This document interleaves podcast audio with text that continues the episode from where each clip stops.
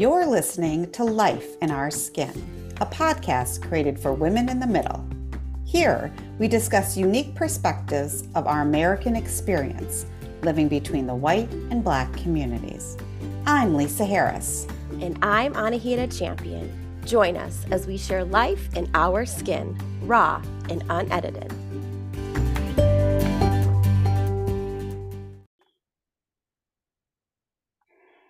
Welcome back, everybody. We are back again with another incredible episode of Life in Our Skin and checking in on you, my dear co-host. How you doing, Anahita? Hey girl, I'm good. Still dealing with this super sexy. I think we're gonna have several episodes with this like voice.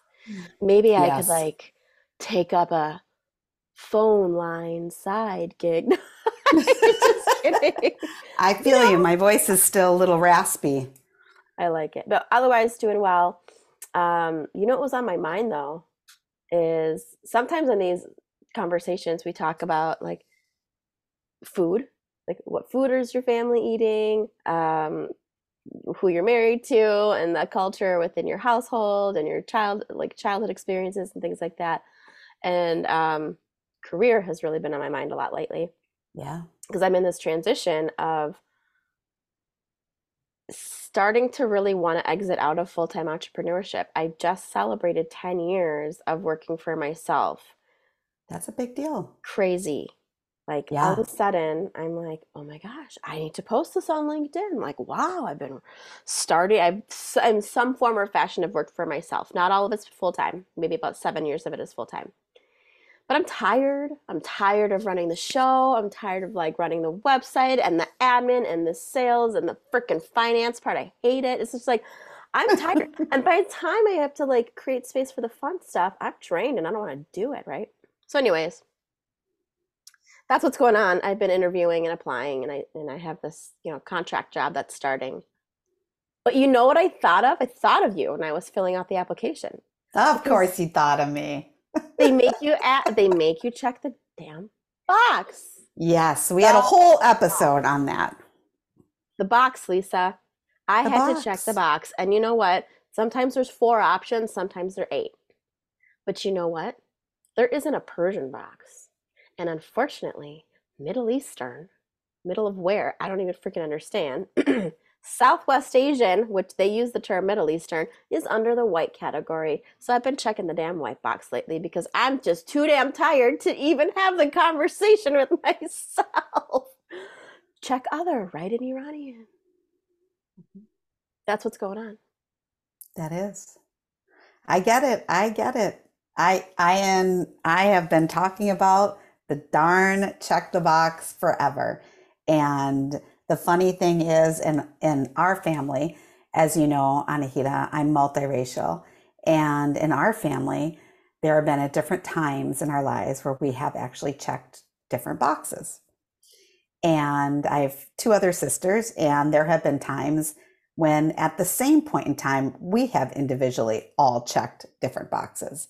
So it is a big discussion with women in the middle. And I know for certain that our next guest, who you all will love and adore as much as we do, that she definitely has her own opinion on this topic. So, Anahita, you want to introduce I do. our next guest? I'm so excited for you to chat with her more too, Lisa. But this is my dear friend Aisha Branch. She is in California and she is my fellow Persian American sister. Welcoming Aisha. What's up, girl? Hi, how are you guys? Hi. Good. You We're were excited to have you. You're agreeing. You're over there like, yes. hmm okay. Yeah, I literally was holding my tongue like, amen, like I'm I'm with you, you know. I was waiting for you to introduce me first, but I was like, oh, yeah, I have something to say. yeah. So, so tell, okay, what, what box do you check? Like when you're on these Okay, different so it's funny you say that because I've actually been testing different things out because I've also been looking for a possible new opportunity. And so I've been testing like, do I hear more back? I have like a whole spreadsheet when I mark two or more races, or do I hear back more when I say Caucasian or white? So I've been doing my own little experiment. Um, so far, I've only heard back from when I check the white box, but Girl, it's, it's very a small sample size. So I don't want to say that's like the trend. But it could be. I've been testing it because I'm like, I was like, dude, I literally have had people look over my resume. I feel like my experience is pretty good. Why am I just getting rejected all the time? Obviously, there's a million reasons, but I was like, could it be that we still have race issues in the workplace? Let me try- let me try marking this white box Ugh. because I have been mar- definitely. I used to like be against it, you know, like Yeah. I'm not marking white because I'm standing against like trying to. I feel like like like your podcast says like we are the people, the women, men in the middle. Like there isn't anything for us, but Yeah. yet people treat us as if we are indeed a person of color or we are different than a white, you know, traditional white person. Right. And so I kind of my stance against that is like, no, I'm marking two or more races or other, like you said. And I was just like, hmm, maybe, maybe that is it. But of course, that was probably not. I don't know if it's it or not, but I- Which is frustrating because it makes you think. And well, for you, you can check two or more boxes, right? Because you're Yeah. I'm white and Iranian. I'm mixed. Iranian. You're mixed. I'm Persian American. Yeah. Okay, well, I'm gonna loop back with you because now we're just curious. Like, Well, I don't- where's yeah. the next job gonna come from? Like I said, I don't know if I'll ever get a big enough sample size to make a, you know, like a trend analysis, but uh, it did spark those thoughts for sure. So I'm curious, since we're talking about this, I'm curious within your extended family or friend group or anything like that, women like yourself who are mixed race, right? I'm, I don't know if that is even necessarily the right term, but I don't mind being called mixed race, but um, multiracial.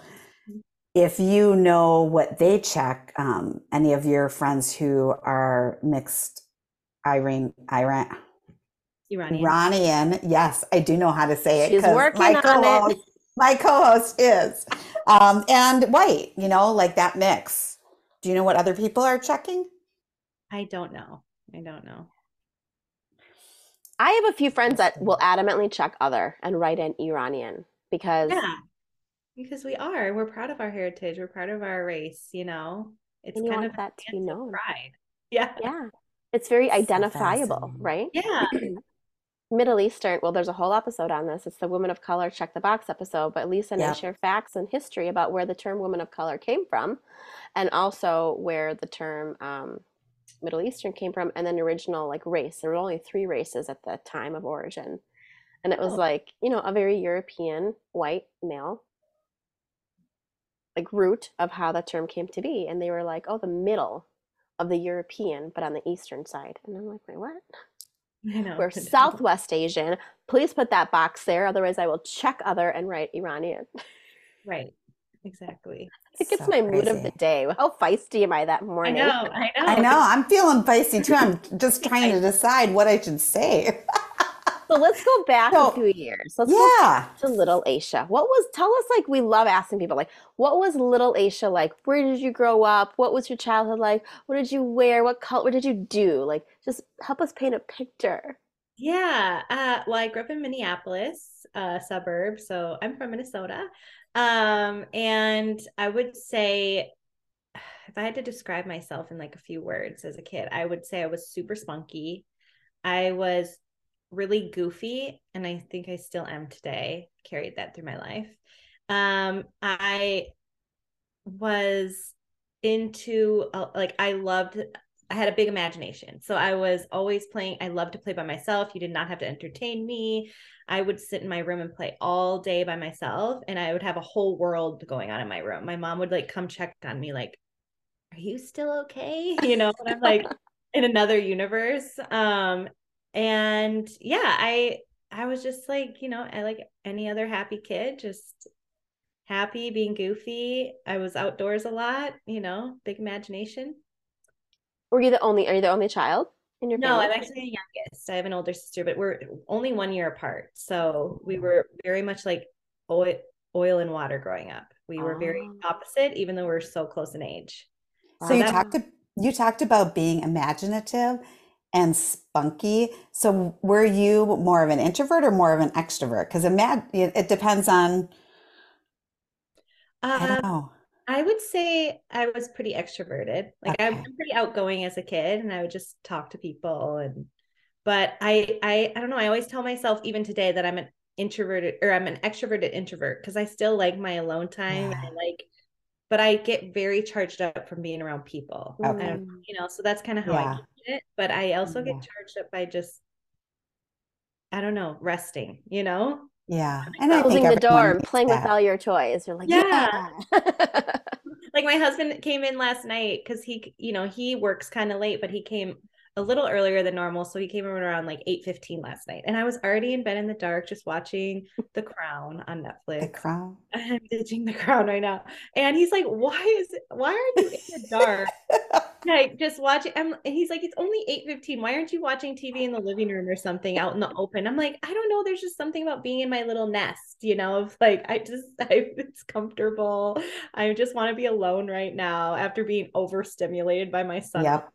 You know like i think it's partly because i'm overstimulated with All you know managing time. child yeah exactly and and like when you think back to little, I wonder it's like how were your parents feeling? Did they mind that you were in your room playing for hours unto sleep? Did they enjoy that you did I that? know. I, I was like, man, they were lucky because I wish my son would be like, Mom, I'm gonna go play in my room for hours. So what was that like? What was that like growing up as a as a um, child and sibling in a multicultural home? Because Yeah. you're Oh, um, I And in Minnesota. yeah, it was interesting. Um, I always knew that I was a little different than my friends, like my especially my white friends, just because on the weekends they would, you know, go up north or they had a cabin or they would um be in the soccer leagues and stuff. And like I don't I would say my my dad and mom didn't really know like how to traditionally do that, like how to get your kid in like a big soccer league or something. And a lot of times we would go visit our extended family, uh, you know, my grandmother who lived in the apartments in Fridley and stuff. And so it it was just a little different because the the Persian culture is just different. I don't know how to explain it. I was just doing different things. I was, you know, like tea time was always a thing in my household. Like, you know, around 3, 4 p.m. we sat and had tea.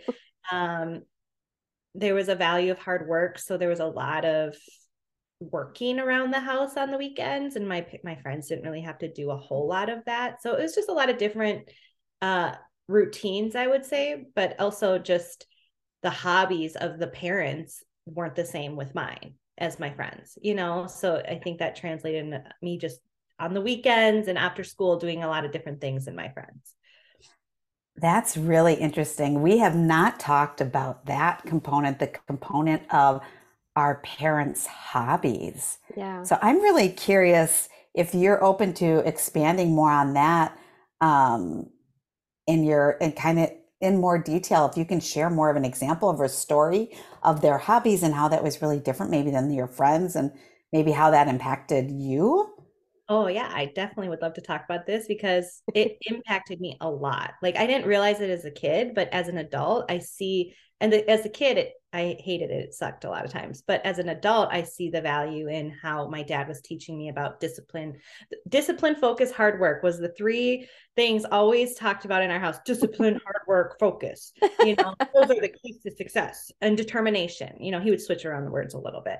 But um so an example would be like my dad like and i would say this is probably a lot for um, many cultures but iranian culture for sure is that my dad was extremely frugal. He didn't believe in sometimes i would say you don't believe in fun to him because it was like no bowling like even things like let's go do things with family no bowling no movies. He would take us to the dollar movie theater if he were to do something fun no, we would be like, can we get even a Burger King? And he would be like, no, not that nasty American food. oh, they No. always have to have a commentary with everything, and it's like a seven-minute spiel. yeah, exactly. So, you know, there was just not a lot a whole lot of doing things that cost money in our house.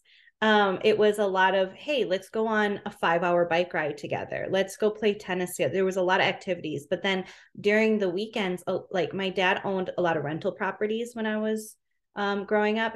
And so I remember one summer, he would, when he would go to work, or on the weekends when he was home, he would make me scrape the sides of the his apartment building because before that, before the vinyl paneling that would became popular, it was in the 90s, it was just like paint on wood, you know? And so he would like want to redo the paint job on his homes, but he didn't want to invest in vinyl paneling. He was just going to repaint the house. Right. So he would make me scrape the house with these little scrapers to get all the like old paint chips off and it would take be like day long projects. I'm like, dude, this is child labor. like, It is. No, it's not. Right. Not according to your dad, and many, many Yeah. fathers like Yes. that. yeah, and he didn't have boys. So at the time, I Yeah. didn't. I'm like, why am I doing this? But then I grew up realizing, like, oh, this would have been a brother's job for sure. I probably would have been treated more like a daughter eh, or like a girl if I had brothers. But he didn't have any boys, Yeah. so um, I just remember like things like that, and I would tell my friends, like, oh yeah, I had to help my dad at his rental properties this weekend, or um, oh yeah, I helped my dad like um build his shed, and my friends would be like, what? Like things like that. It was just very like you need to learn how to use your hands. You need to learn that like there's a schedule to life. Like you have to get used to working long hours. So i'm going to help you with that. Like he it was very like intense as far as fun. There's a time for fun but right now you need to work hard and you need to understand the value of focus and determination hard work and discipline. Oh my God, that is ingrained in your poor brain. Yeah What was that again? Can you say that one more time? Those four. really it's not ingrained in your head yet come on Oh God. but um so Oh. it- things like that were like definitely it shaped me to be it kind of is like you get one extreme uh you know some kids you know are on the other side where their kid their parents maybe just let them have a lot of fun and wanted them to play and have like a fun childhood with no work you know because there's a time for work you know later in life my parents were kind of the opposite. So having that like experience with a preliminary like a primary like primary like white community that I grew up in and seeing that and then also having my experience it helps me better now as a parent to be like what is the happy middle? Mm. you know I don't want my son to look back on his life as a kid and be like wow like I'm I feel like I was always the kid looking out the window seeing my friends playing when I was having to clean or I How to, like, heartbreaking. Yeah, that's too. a visual. Did your mom work while you were growing up, or did she stay home? Yeah, so that's the other thing. My mom and dad were separated, although it didn't always feel that way to me because my dad and mom, my dad was always over. He was like heavily in my life. So they were separated, but they were amazing co-parents. Oh. And um, but my mom, so my mom did work. My mom was a single mom working, and my dad was in his own way, single dad working. So um, yeah, we, I had both working parents growing up. So what's interesting. I like to ask you because I come from um, a multiracial home. Were there times where it was confusing on their messaging to you based on maybe their own cultural or their own um, kind of how they grew up and knew the world because your mom was white and your dad was Iranian? Yeah, and I think that was like a big point of tension for them as co-parents. Like now that I look back, Yeah. you know, my mom would always say like, "I don't care what you do as long as you're if you want to flip burgers at Burger King and be happy, I don't care what you do." And you know, my dad would be the one being like, "Unacceptable. you need to be." You know, it was always in my up being uh, raised. I was always told I'm expected to be a lawyer, and my sister was expected to be the doctor. So it was almost like uh my from my dad's perspective and how I felt with my dad, my life was already planned out for me. Mhm. With my mom, though, it felt a little bit more free that, oh, my mom just wants me to be happy, you know?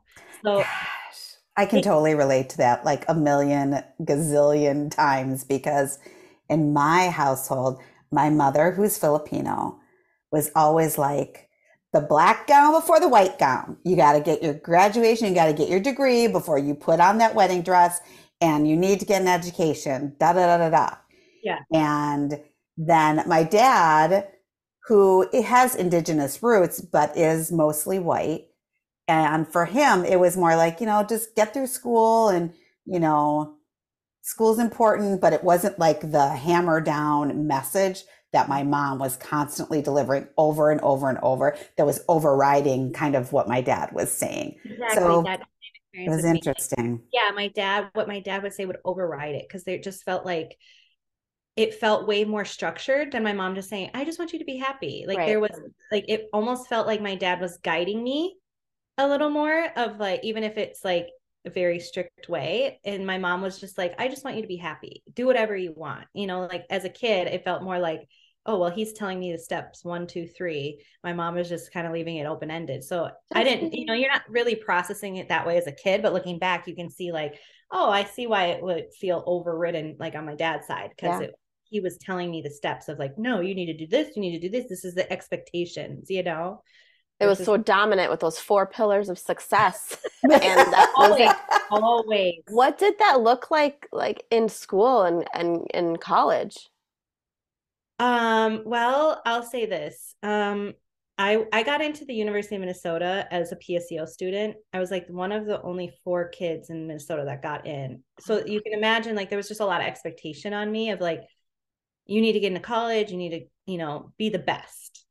And it was weird because again, like I had one side of me saying like just be happy, enjoy life and one side of me of like, you know, so there was that paradigm, but so a lot of times I would be at school and just be bored out of my mind, you know, and not just like being like, I just am ready for the next thing. But then I I also would go after things to get approval from my dad. Like because it was always like, I just want to make him happy. I want to make him proud. It wasn't necessarily that I was doing it for myself. I didn't know. I was literally like a robot. I felt like I was like programmed to like, okay, I need to do this, this, and this. And as long as I reach those goals, I can breathe a little you know that's kind of how like you get into this mode i got into this mode of just like okay i just need his approval. As long as i have his approval and he's happy i will i can like breathe a little. And then i would see that in college i was a lot of times not happy. I wasn't really caring about my grade like i got a 3.2 gpa graduation. I probably could have gotten in a 4.0 but i just remember just being in always like a weird mental state of just like tired. Yeah, don't- you're drained from having to prove yourself probably. yeah exactly. It was it was i look in that really like i've had to deal with things in my adulthood of like trying to unravel how much that impacted me of constantly needed some someone's approval and how that's played a role in my professional life played a role in my marriage of like this perfectionism this people pleasing like though there are consequences to like doing those that like that intense of like putting those expect uh, intense expectations on your kids Yeah. and I know that my dad, with his culture, he meant well. You know, he was doing what he thought he needed to do because he's an immigrant. He's like, I'm trying to make sure you are successful and you don't have the same struggles. Like he did out of love. But when you do it in such an extreme way, unfortunately, there's positive and negative consequences to that. And I Yeah. still dealt with that in my life. Well, it's probably So what I- he knows too. Like from when he grew up, totally different country, totally different time. Yeah. I mean, the fact that, I mean, it was expected that you get good enough grades and get a visa so you can come study in America. You know, that was the expectation. Like, I couldn't even imagine. Can you imagine? Like, I mean, so many people do it, but I think about that a lot of like, you are bred to and expected to go to a whole other country and start a life. Like, that is insane for me to think about. Like, I don't, I've never had that lot. Like, I think that's just so admirable. That's like people are so strong and they have the willpower to like literally transfer all that they know to somewhere else and start somewhere new. You know, like that's Yeah. insane So he me. wanted he he wanted those four pillars of success executed to also make sure his child was taken care of.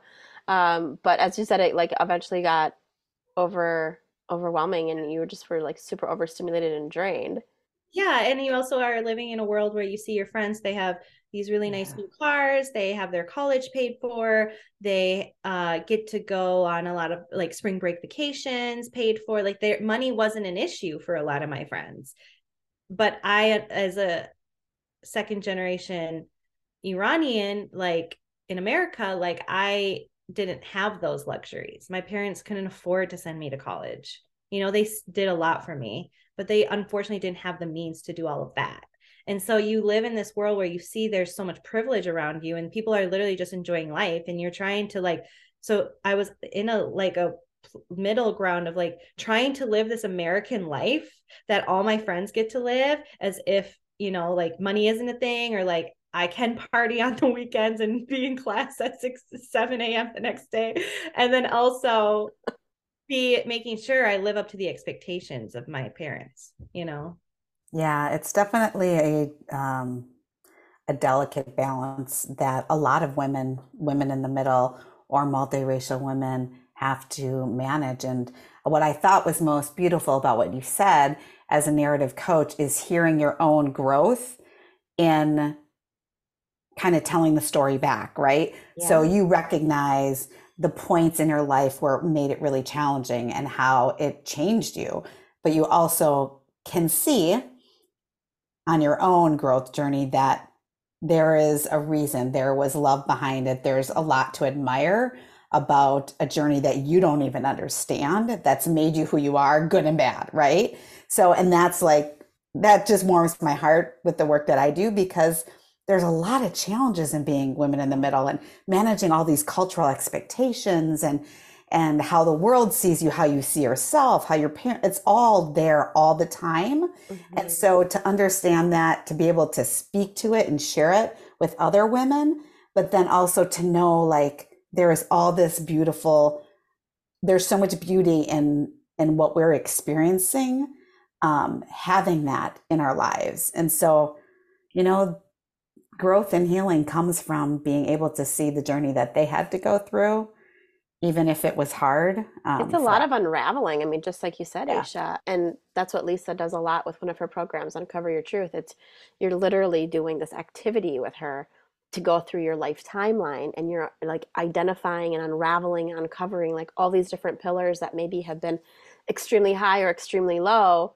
and then somewhere in the midst of it you're like well who am i? Like uh, finding yourself. So it's a it's a lot to take on. Um so i was going to ask you that like at what point did you feel like i need to do my own thing like i need to do, listen to what my mom was saying find my own joy um, whether that was with career or school or with your beautiful family that you have now. What did that finding yourself journey look like and are you still on it Yeah, I would say I definitely am on it. It began um, when I started. I, I started my career at Target Corporation, and you know, started in the corporate world because I didn't end up being a lawyer. I disappointed my dad with that one. But you know, the next thing was build or uh, go up the ladder in corporate America. Like that was kind of the next okay thing you can do to please him. And so I started in corporate America, and I remember in my first year or so working nine to five I literally couldn't stop thinking about I'm gonna do this for the next 40 years. Ew, right? Gross. You know, like it just was a big culture shock for me. Like even if I was an intern, I was intern I interned on multiple places. You know, I I already had work experience. I had been working since I was 16, but just I don't know, it hit me like wow, I have to do this for 40 more years. That really is what made me be like it made me wake up to be like, wait, I have not even like I didn't I didn't necessarily enjoy what I was doing at the time. So I it made me wake up and be like, what am I doing? Mm. Like how did I get here? Like am I like how I don't want to do this for the next 40 years, you know? And then it made me start on the journey of like, well, what do I want? Who am I? Like what actually makes me happy? For the first time when I it was so I, I was about 23 20 about 22 23.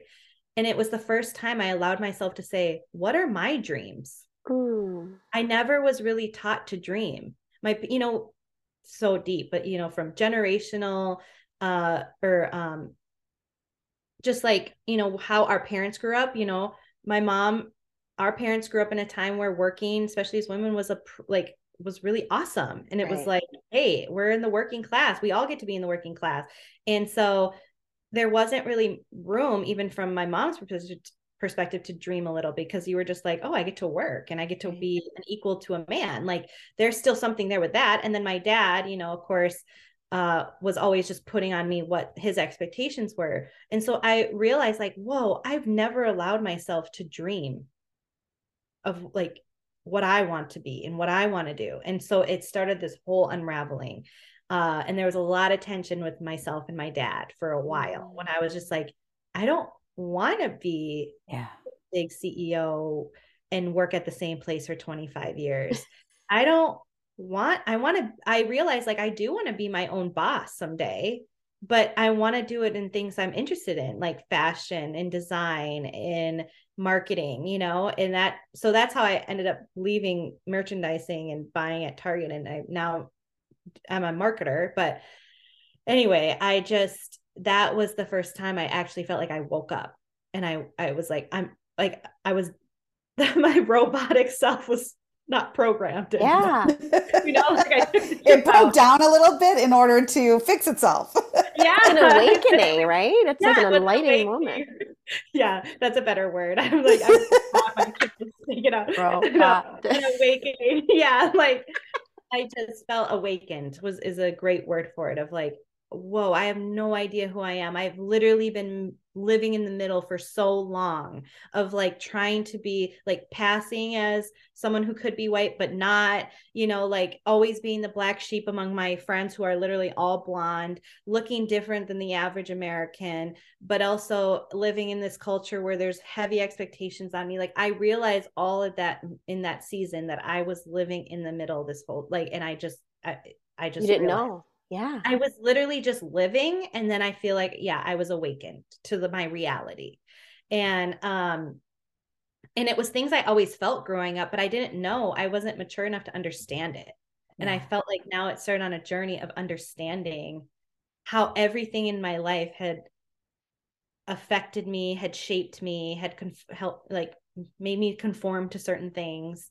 And then the unraveling began, you know, Yeah. and I started being like, it was, you know, Anahita, you know, like growing up, I've we've talked about this story before, where I was afraid to tell people I was Iranian because I grew, I it was I was entering middle school at the time of uh, Awkward. Everything was awkward. 9-11. And so it was oh yeah. I a lot of times would tell people I'm like Hispanic. I would Yes. just you know, Whatever worked for you. yeah, Yeah. whatever worked for me. And it was like in that there's beauty of like also accepting like and being proud of my heritage and my Mm. race. You know, that it was also the beauty of that journey of like now I shout my race from the rooftops. Ask me 10 12 years ago, I would have been Not like, the Right. same story. don't like to talk about it, you know? You know what's so interesting? I so we had our 20 year high school reunion not long ago and I and it was like in the weeks leading up to that, I was looking at some of the people who RSVP'd, going through the yearbook, and I'm like, oh my gosh. This whole time I thought there were just two Asian kids, three black kids, me, and like someone else. And then I looked and I'm like, she's multicultural, she's mixed, he's mixed. I don't know their ancestral origin, but I'm like, we all just lied to each other because of denial, needing to fit in. It's uncomfortable. It just is like, Yeah. but that title, that like field of in the middle, wasn't really even spoken about until you're older, which is just bonkers. Yeah. And luckily we're in a time now where it's like people are more aware that there are, you know, they're more accepting and open to like people of different races. And there's not just Yeah.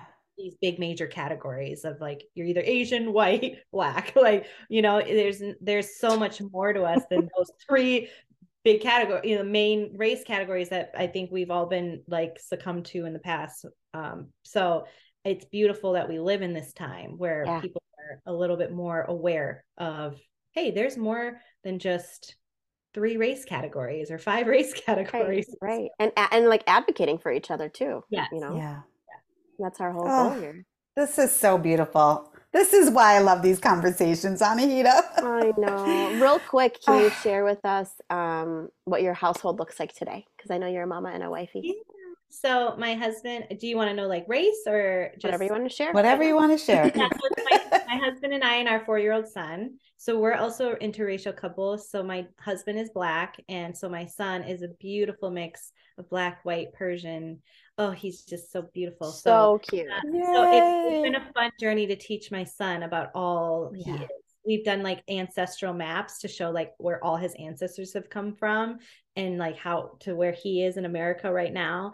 And it's like so beautiful to see how many people have around the world, you know, feed into who my son is today. Like Oh, I it got is goosebumps. Yay. Aw. Oh, I'm gonna cry. it's a beautiful picture. I'm so happy. Like I can't wait for him to learn more about all of the different things that make him him, you know. Yeah. Oh, that's a wonderful way to end our conversation. Oh, well, It thanks, was girl. Delight to meet you. So Such a delight. This is so, so fun. Fun Okay. If people want to connect with you, what's a good place? Facebook, LinkedIn, Insta. Yeah, um, I'm on Insta. My name is just Aisha Branch. So at Aisha Branch. And then LinkedIn would be the same. Just search me Aisha Branch and I'm on there as Not well. just, it's a powerful We'll find you. Aisha Branch. We'll throw that in our notes. Uh, well, thank you, honey, for spending time with us and enjoy that California sun. Um, Lisa, it is always a pleasure to have these convos with you. And we keep saying we need a part two, three, and four for every conversation. I know. Oh. It's so true. So It's true. so Thank It's good. you. On. Yes. Thank you guys so much. Yes. All right, everybody. Hope you enjoyed a little bit of what we were chatting about today. And if it resonates, let us know. We'll keep the conversation going. Until next time. Bye, everybody. Goodbye.